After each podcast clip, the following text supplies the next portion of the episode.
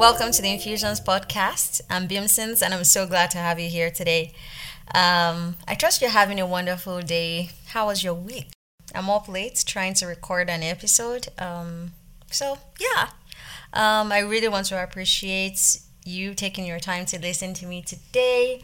Um, I trust you had a wonderful week. Mine was, my week was actually a bit kind of busy and you know a bit spread out. It was up and downs and it was a beautiful week. And i think something i had some time to think about and meditate on was um, this week was the topic is the topic i'm going to be speaking about today which is the next mentality. So let's get started.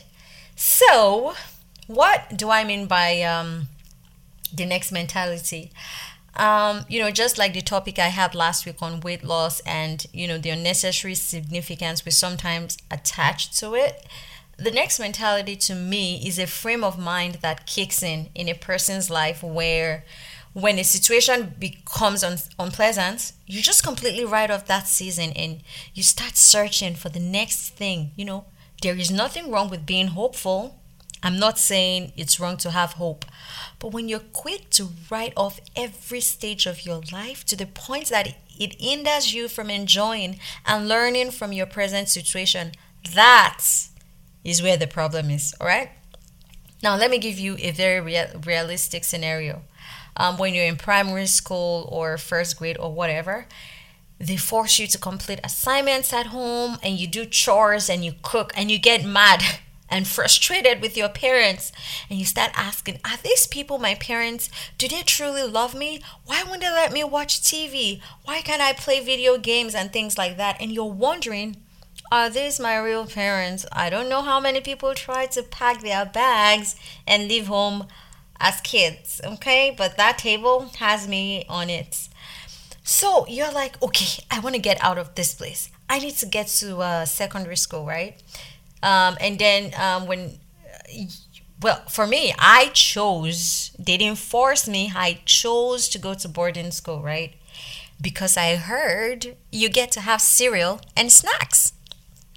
Ooh, they didn't tell me that senior students were mean. Like the older students, they really picked on the younger ones a lot there was kind of this power tussle where you know it's like they are mean to you they ask you to do their chores they actually give us chores to do every single day was something about making you responsible whatever with boarding school in nigeria. But yeah you're like okay i am tired of secondary school. Like i'm tired of high school. I need to get to college. Okay? Now you've heard it gets better when you get to college and the university. I mean the SATs and um, JAMB, like the entrance exams to get into universities and colleges are very crazy, right? So you're stressed. You're like, I just can't wait to get this over with.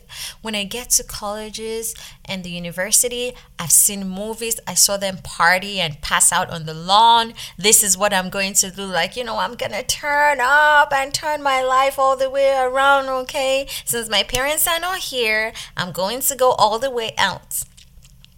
But when that first F, when it hits your results, and you, oh, you're like, I mean, a lot of people like, you know, you can't afford your school, so you're probably on a scholarship or you took a loan, right?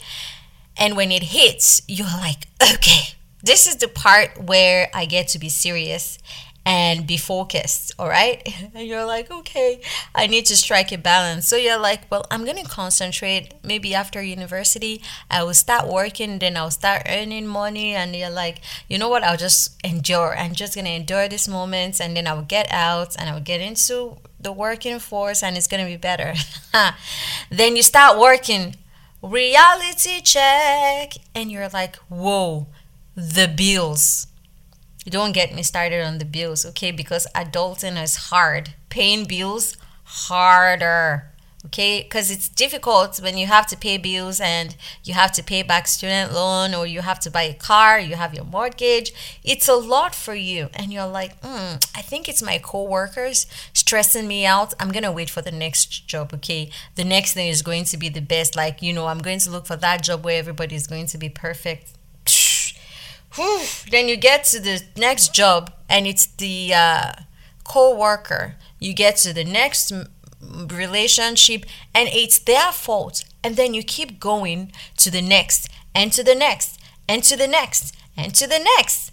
But what happens when the subsequent jobs don't meet your expectation?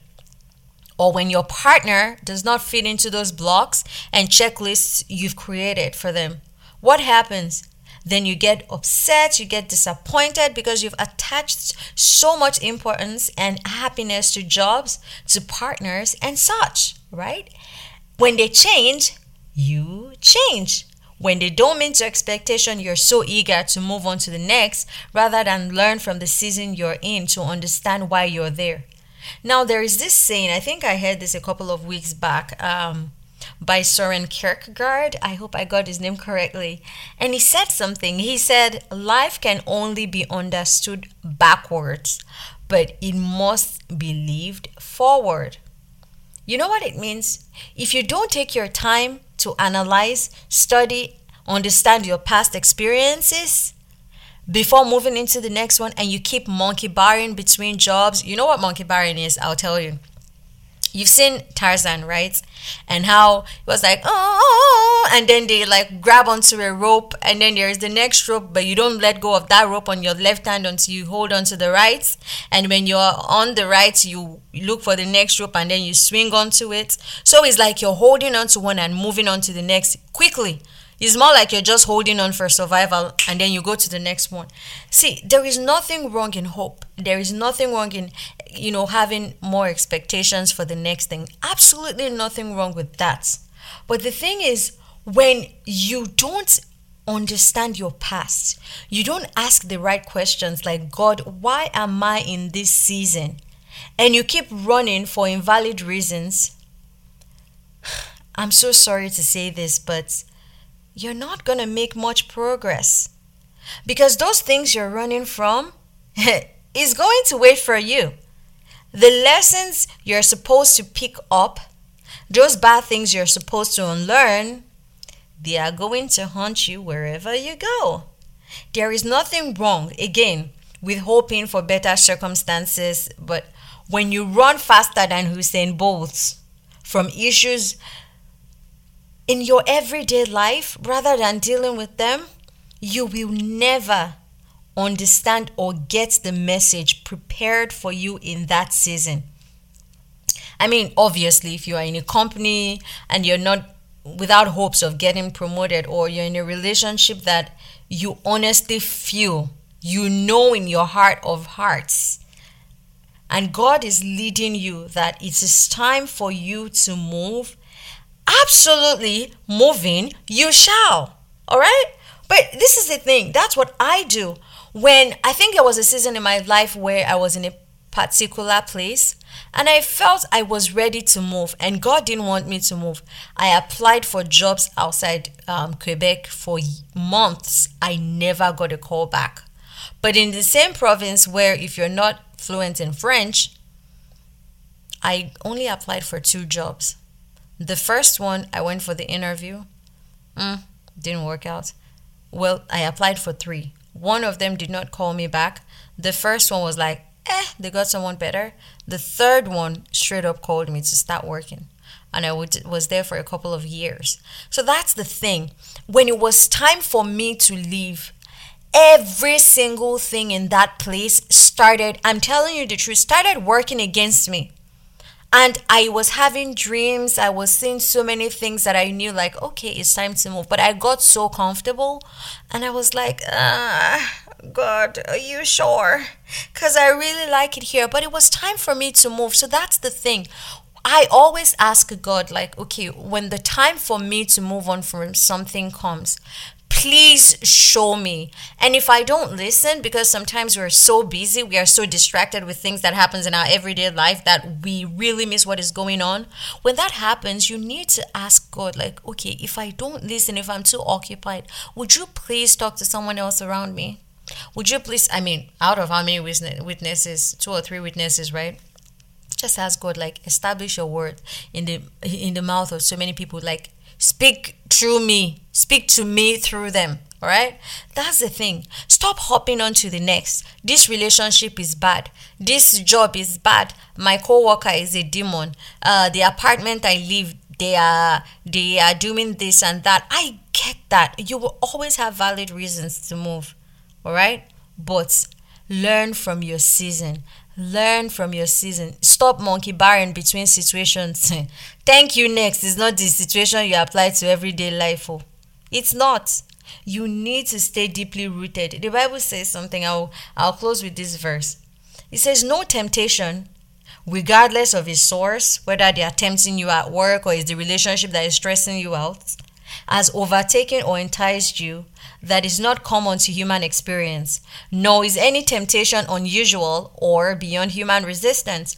But God is faithful to His word, He is compassionate and trustworthy, and He will not let you be tempted beyond your ability to resist.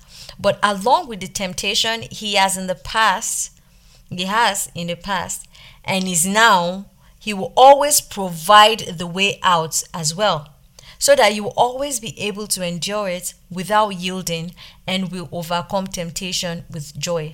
So that is my closing remark for today is stay deeply rooted in your season. That verse is from First Corinthians chapter 10 verse 13 and I read the amplified version. So you have to stay in your current season to understand this is God's purpose for me. Stop monkey barring between tasks. All right. Oh, and then this is the thing when you attach your happiness to people, to jobs, to your apartment, to your car, like definitely these things can happen and it can stress us out. But when your whole life is centered around them, when they change, you change. And that's the thing you have to look out for is God, why am I in this season? When things are going off, why am I here? What do you want me to learn? I mean, He has brought you out of situations before. So, what do you want me to learn this season? Amen. So, um, yeah, that's uh, my topic for today. Is the next mentality. I mean, always look forward to the next projects. Always make sure you're growing. Look forward to it. Strategize, but don't give up the moment things go wrong and you're like, you know what? I'm done. Bye. Like I'm out. No, like you have to calm down to enjoy your season. And I pray that for everyone that feels overwhelmed and just anxious about where they currently are, God is going to give you the word you need and He will instruct you on what to do next in Jesus' name. So, We've come to the end of today's topic. Um, I'll be posting this on my blog as well for those that just want to read something. I'll put something there at the end of today or tomorrow for you to also see. Um, please share this message with someone all right i really love doing this i mean i'm up at night recording so it's really nice um, i'm so happy to do this please share and uh, if you have anything you want me to discuss as always please let me know all right do have an amazing day as always a blessed and wonderful day if you see the sun yeah and if you see the moon like I do, have an amazing night, okay? Thank you so, so much and have a wonderful day. Bye. But when you got nobody to turn to, just hold on and I'll find you.